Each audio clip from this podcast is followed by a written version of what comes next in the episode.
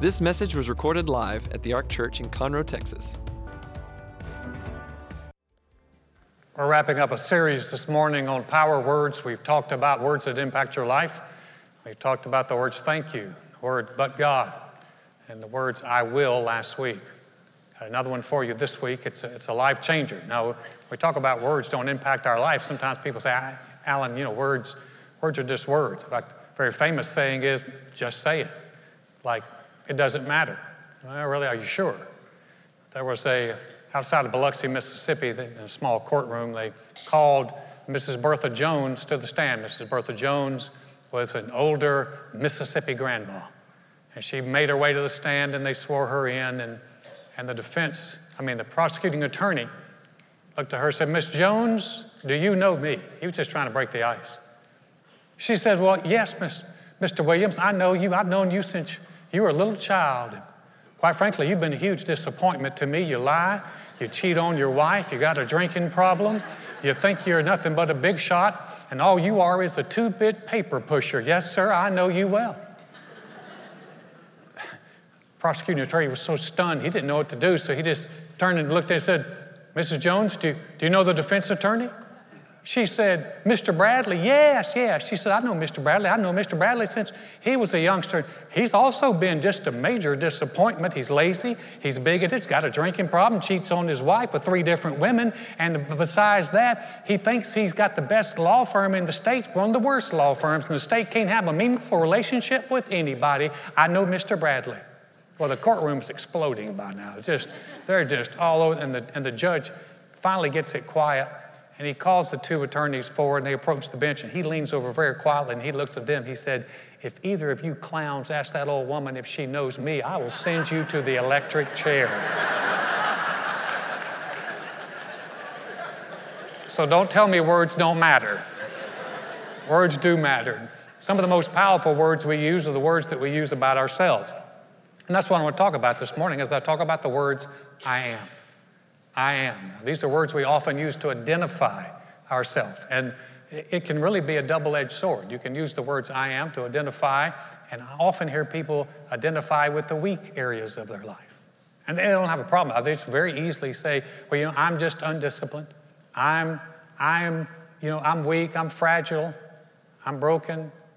You hear, you hear people talk about these things, and often they think that maybe that's, that's helping them and we're going to find out it really isn't helping, but people often identify there. Or how about fear? You ever hear people talk about how afraid they are? I'm just afraid. What's going to happen? I'm just afraid for my family. I'm afraid. I'm afraid. And, and they talk fears. And what, I, what I'm, I want to keep getting over to you is talking fears or talking weaknesses don't make them go away. One of the biggest challenges is that I hear people talk is I hear them talk about themselves. And I hear them talk in such negative terms. You hear people say, Well, I'm just unlovable.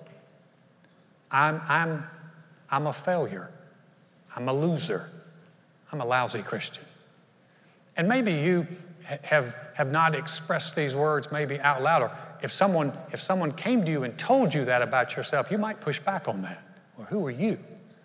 But usually these are the words that we say in private. And these are the words that we say about ourselves.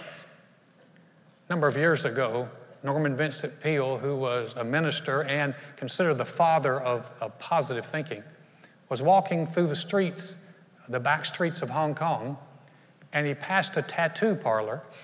And he noticed in the window they had pictures of what you could have tattooed. And so he looked and he saw all different kinds of images, but then he saw words that really bothered him.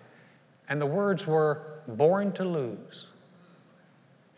And he, he, he just, that just bothered him. And he went in and he, he asked the Chinese man, he said, This tattoo, born to lose. He said, Does that, does that, anyone ever get that tattooed on them? And, and the Chinese man nodded. He spoke broken English. He said, nodded. He said, Sometimes, yes. He said, Why would anybody, he said, in their right mind, tattoo born to lose on their body?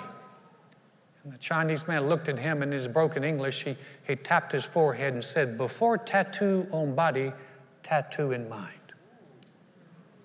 And there's such a, uh, Jesus said something similar. He said, Out of the abundance of the heart, the mouth speaks.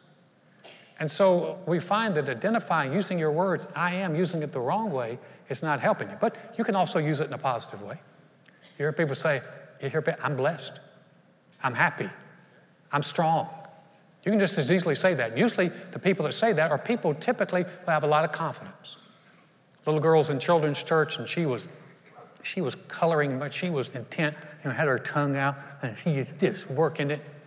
And the teacher came by and said, said, Hey, darling, what are you, what are you coloring? She said, I'm drawing a picture of God. And the teacher said, She said, Sweetheart, no one knows what God looks like. She kept drawing. She never looked up. She said, They will when I'm done. There's somebody with a, a, a positive outlook on life. But here's, here's a spiritual principle our words can either help us or they can hurt us. They can help us or hurt us. We've, we've gone over that scripture, death and life are in the power of the tongue. That's in Proverbs 18 21. Our words can help us or hurt us. Now, I want to do something this morning. I've never done this, but uh, how do you know we can do things differently? You can teach old dogs new tricks.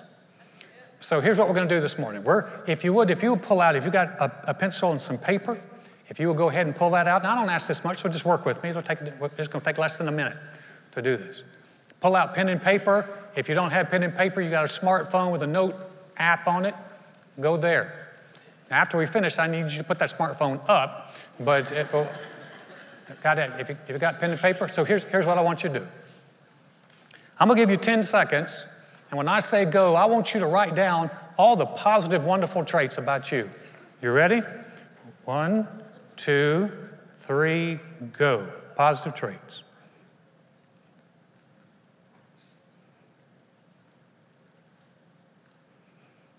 And stop. Now, same sheet, I want you, when I say go, I want you to write down all the negative things about you, things your spouse has told you that you need to work on. One, two, th- go.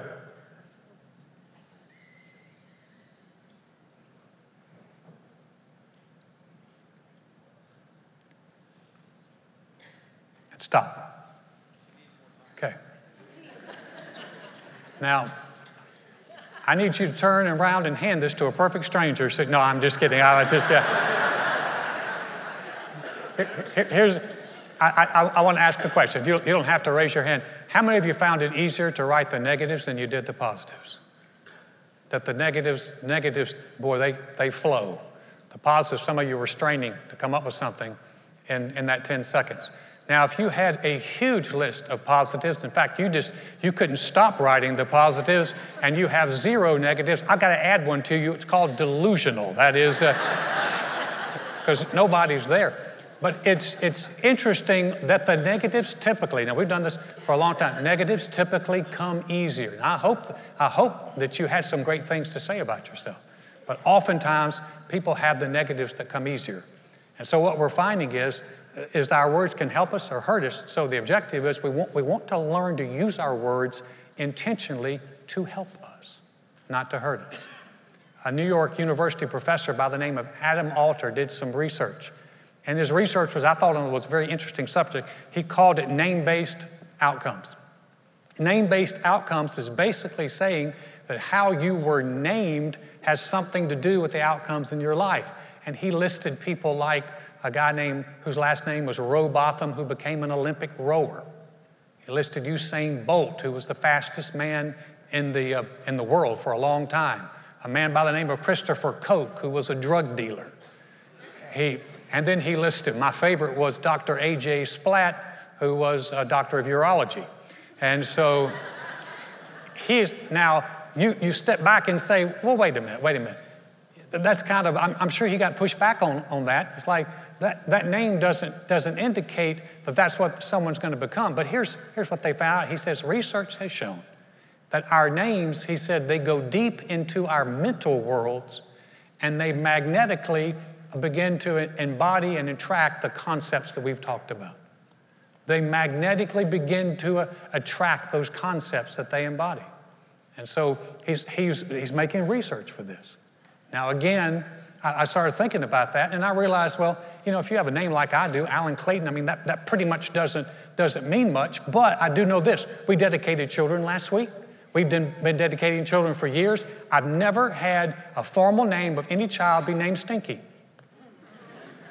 And we would not feel good about a parent who named his child Stinky, Stinky John Smith. If you know, if you thought, well, that's why, because we would not want that to we want them, want them living with that in their life. Now, it might be a nickname. If, your mama called you Stinky, I'm just, you know, don't, no offense here. But the idea is you don't name your child that. I'm going to go way back to the 60s. In the 60s, one of the first songs I remember was a song by the name of Johnny Cash, and it was called A Boy Named What? Sue. Sue. Remember that? Thank God that did not start a wave of, a boys named Sue. But what it talked about was his name created this. He had to fight his way through life, and that's why his father named him Sue. And what we realize is our words can make a difference in our life. So we name, we, we want good names for our children. We, we don't want our children being bullied by having them called bad names. And so my, my thing is, if we wouldn't want it said about our kids, why do we say it about ourselves? Our words can help us, or our words can hurt us. But what we can begin to do is use our words to connect with our identity, in other words, what God says we are. And that's when it becomes powerful. Now, I want to give you an example of a man in the Bible who, who made that connection. He connected with what God said he was, and it changed him. His name is John the Baptist. Now, you're thinking, oh, great, John the Baptist. Well, John the Baptist is this amazing, wonderful person. And John the Baptist, he's, you know, he's in a different category. I mean, think about it. He had a spiritual, uh, a, a supernatural birth. John's parents were old, and, and John, you know, they couldn't have kids. And an angel appears to John's father and says, You can have a son. His name is John. He's going to be a prophet. And so, don't you know that when John the Baptist grew up, his parents were constantly telling him, Son, you had a, God had a plan for your life. There's a supernatural birth for you. It was amazing. Because I'm sure he's looking around going, How come I don't have any brothers or sisters? And like, son, you were a miracle in your own right. So you have that. Then you have the fact that the Bible said he was filled with the Holy Spirit from his mother's womb. So you see the Holy Spirit's involvement in his life. So now he's, he, he's got a special plan. He's, he's got the Holy Spirit in his life, and he grew up in a home where they loved the scriptures. His father was a priest, and so they reverenced God and they reverenced the scriptures. All Jewish boys had to learn the first five books of the Bible. And so this was something that he grew up in. So when John showed up on the scene, he is absolutely, he hit Israel like a ball of fire. It'd be like winning American Idol and The Voice and being an NFL quarterback all rolled into one. He, he was just the most amazing thing, and people were, he's out in the desert and people are coming to him. He wore like, he wore camel hair and he had a leather belt and he ate locust and wild honey. This was a wild guy. And he's out there and he's preaching and he preaches hard too. He's calling people snakes and hypocrites and it's just calling people out and people are coming all over and they wanted to know who he was. This is what the, the, the scriptures say about him. This is the testimony of John. When the Jews sent priests and Levites from Jerusalem to ask him, Who are you? He confessed and did not deny, but confessed, I am not the Christ. And they asked him, What then? Are you Elijah? He said, I'm not. He said, Are you the prophet? He answered, No. Then they said to him, Who are you that we may give an answer to those who sent us? What do you say about yourself? And he said, I am the voice of one crying in the wilderness, Make straight the way of the Lord, as the prophet Isaiah said. They asked John, they said, John, what do you say about yourself? Who are you, man? Are you the Christ? Are you the man? You're the, you're the greatest thing going. This is amazing what you're doing. Are you the are you the anointed one? Are you the Christ, the Messiah that we've been looking for? He said, No. He knew he wasn't. Nope, I'm not that. Are you Elijah? Nope. Are you the prophet? No. Then they ask him the key question Well, then who are you? What do you say about yourself? Now, John could have said a lot of things. He could have said, I tell you what I am. I'm the best thing to hit Israel in a long time. We've been without a prophet. There's been no prophet here. I am the voice of God. I am, I am a prophet of God. Y'all need to listen. That's not what he said. He could have said, Well, I'm, I'm just nothing. I'm just nobody. I'm just a, I'm just a little preacher out here sharing the word. That's not what he said. Well, what did he say? He said, I am the voice of one crying in the wilderness. He said, as the prophet Isaiah said. You know what John did? Somewhere in John's life, as he began to read the scriptures, he, he began to hear what his parents told John about himself, he began to make a connection. And he found out from the scriptures that this is who the scriptures say I am. And all he said was, I am exactly who the scriptures say I am. That's all he said. I am the voice of one crying in the wilderness, as the prophet Isaiah said.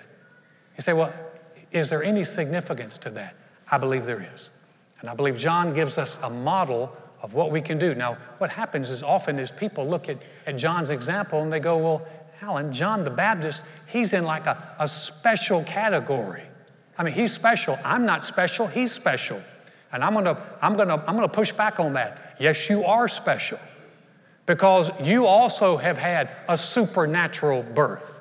If you've made Jesus your Lord, Jesus himself said, a man must be born again. That's not an evangelical phrase. That's not a Baptist phrase. That's not a church phrase. That's a Jesus phrase. And what he's saying is, you become, if you're in Christ, you become a, a brand new creation. You are absolutely born again. You're brand new. You've had a supernatural birth, and you can look at anyone who's been born again and say, You have had a supernatural birth, and God has a good plan for your life. There's a good plan for you. Aren't, shouldn't we be telling this to our children? God's got a plan for you. You've got, you're amazing, and you aren't just born to my family, you're born to God's family. You've got a supernatural birth. You have the Holy Spirit is active in your life as well.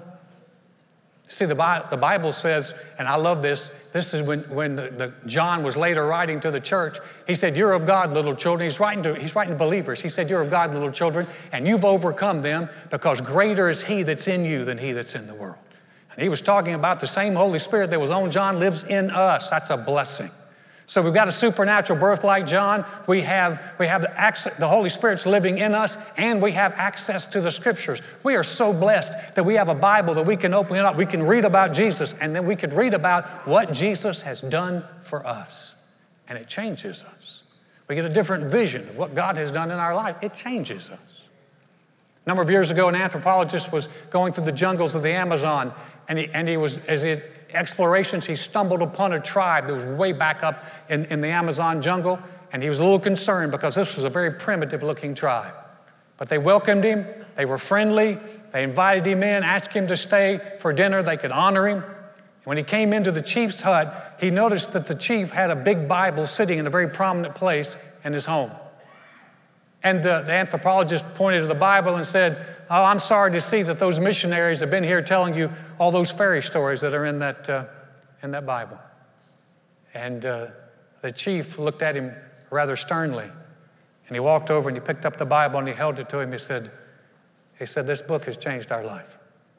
He said, The truths in this book have changed our life. He said, If it hadn't been for this book, you wouldn't be our guest tonight, you'd be dinner.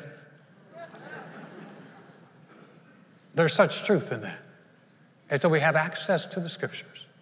And because we have access to the scriptures, then we can begin to go in and we can begin to find out what the scriptures say about us.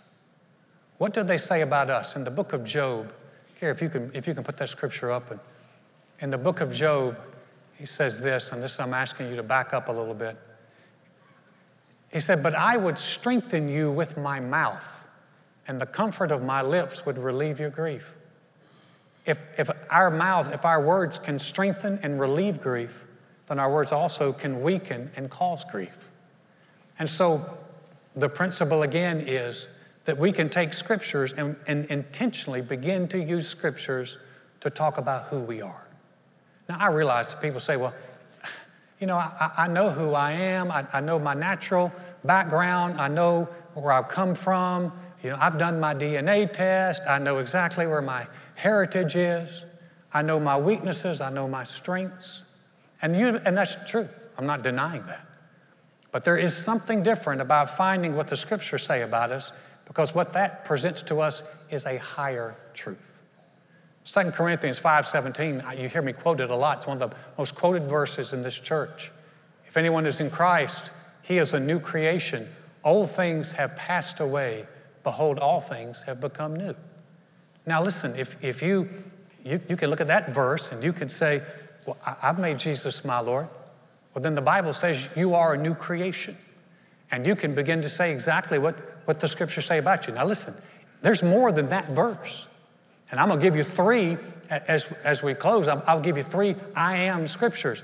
But you can begin to find out what you have because you have a relationship with Christ and you can begin to speak from that. And here's the, here's the beautiful thing about it. Yeah, you can talk about your weakness and you can talk about your fear and you can talk about all the, the negative things that have happened in your life, but what I keep telling you is that's not helping you.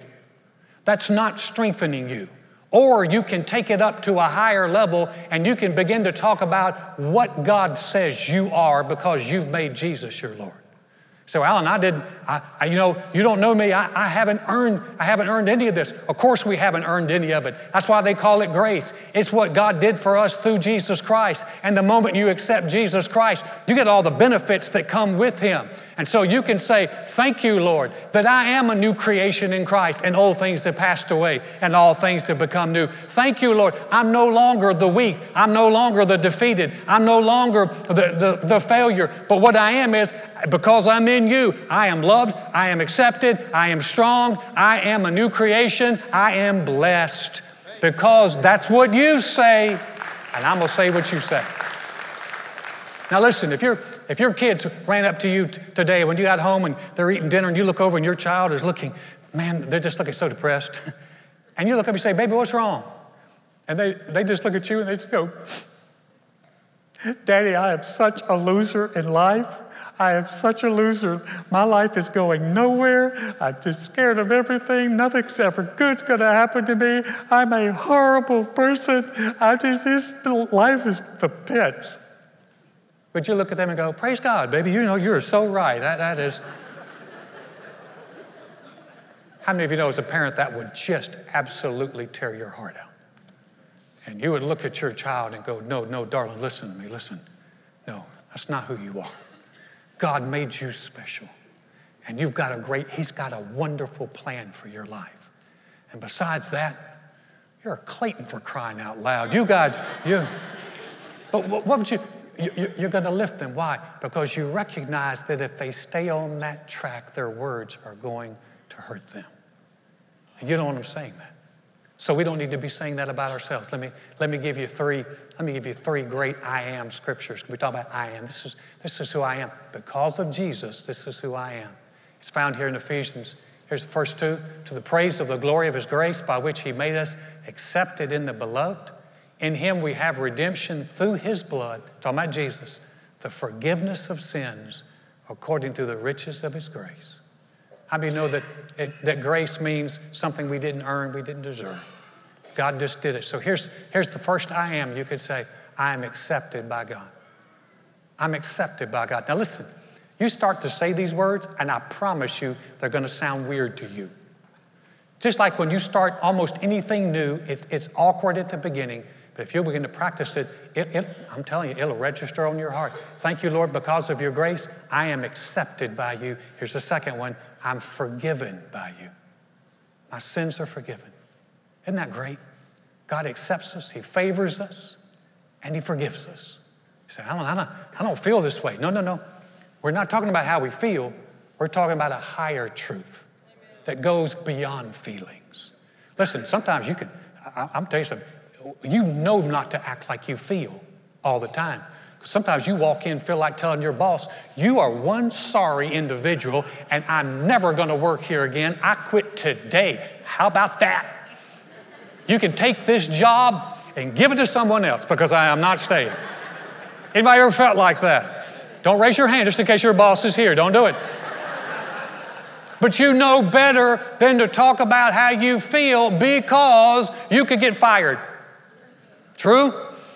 You know, anybody ever feel like quitting? And you didn't, you're like, man, I just feel like quitting. But I'm not going to quit because I need this job. And my children do better when they eat every day instead of every other day. I'm going to keep my job.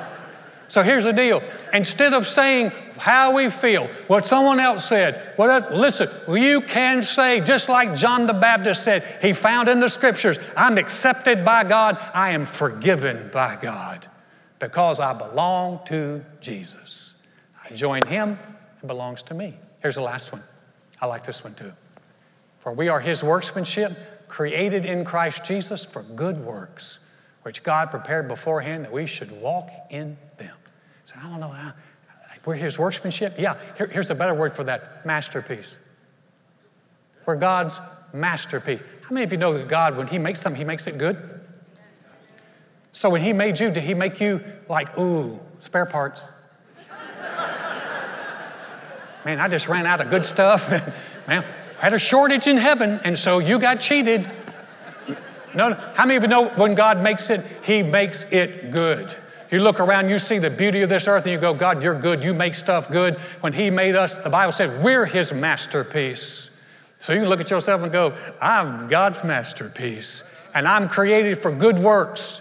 Listen to me. You weren't created to be oppressed and depressed and despairing. You weren't created to be sick and defeated and worn out. God created you for something good in life. You were created for good works. Now, here's when it helps us it helps us when we begin to say the same thing that God said. When life says, Who are you? What do you say about yourself? Don't start off with, Well, I'm the star. Say, I'm accepted, I'm forgiven, I'm God's masterpiece, I'm created for good things.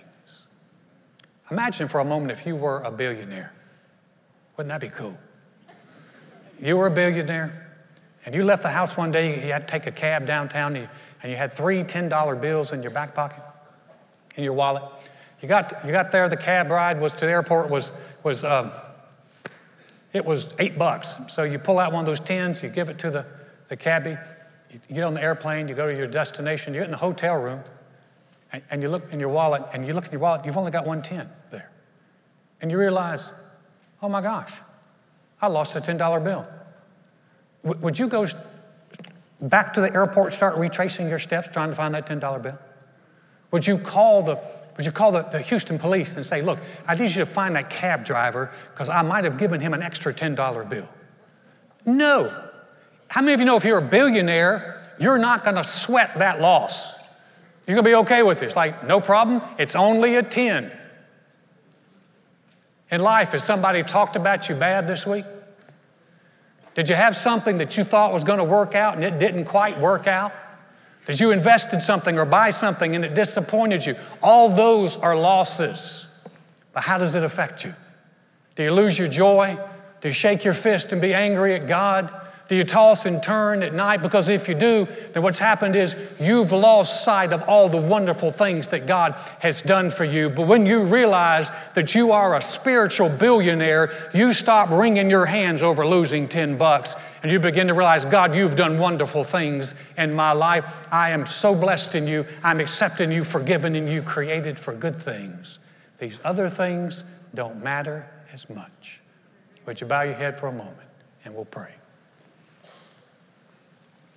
Heads are bowed and eyes are closed, no one's looking around. If you came this, this today and said, Alan, I, I don't have a relationship with the Lord, and I know that, and He knows it. But I want to. Or maybe you're here and you say, I, I used to have a relationship with God, but I walked away from Him. But I want to come back. We're going to say a prayer. We're not going to have you stand up or come to the front. But sitting in your chair right now, I'm going to lead you in a prayer. Words, powerful words that can absolutely change your life for now and for eternity. Heads are bowed, eyes are closed, no one's looking around, but I am going to ask you one thing. If that's you that I'm talking to, and you say, Alan, I, man, I want to come to the Lord or come back to Him, would you pray for me? Would you just acknowledge that with an uplifted hand? Say, Alan, that's me. Would you, would you pray for me? Thank you. Thank you. Anyone else? Great. Alan, would you pray for me? Thank you.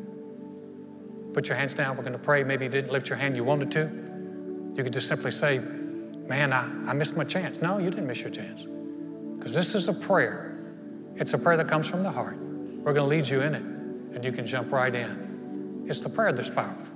God sees hands, He sees hearts. We're going to pray this out loud. We're going to, church family is going to join you. You pray it with us. Say, Dear God, I know mankind needs a Savior.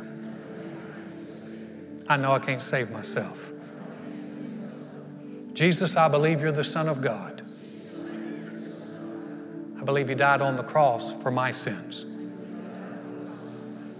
And God raised you from the dead.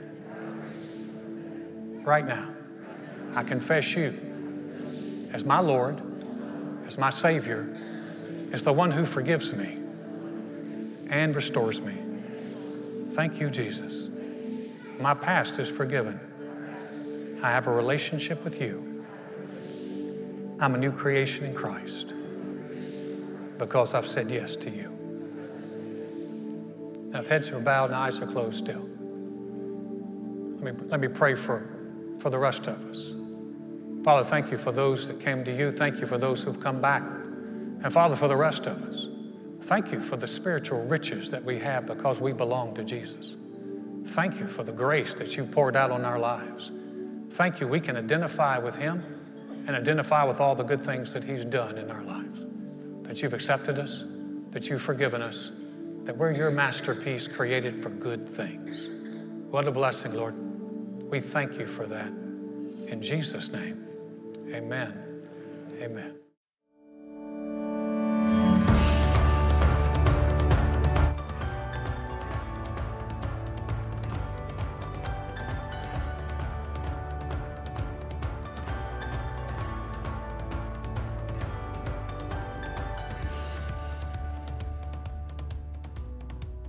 Thanks for listening to this message.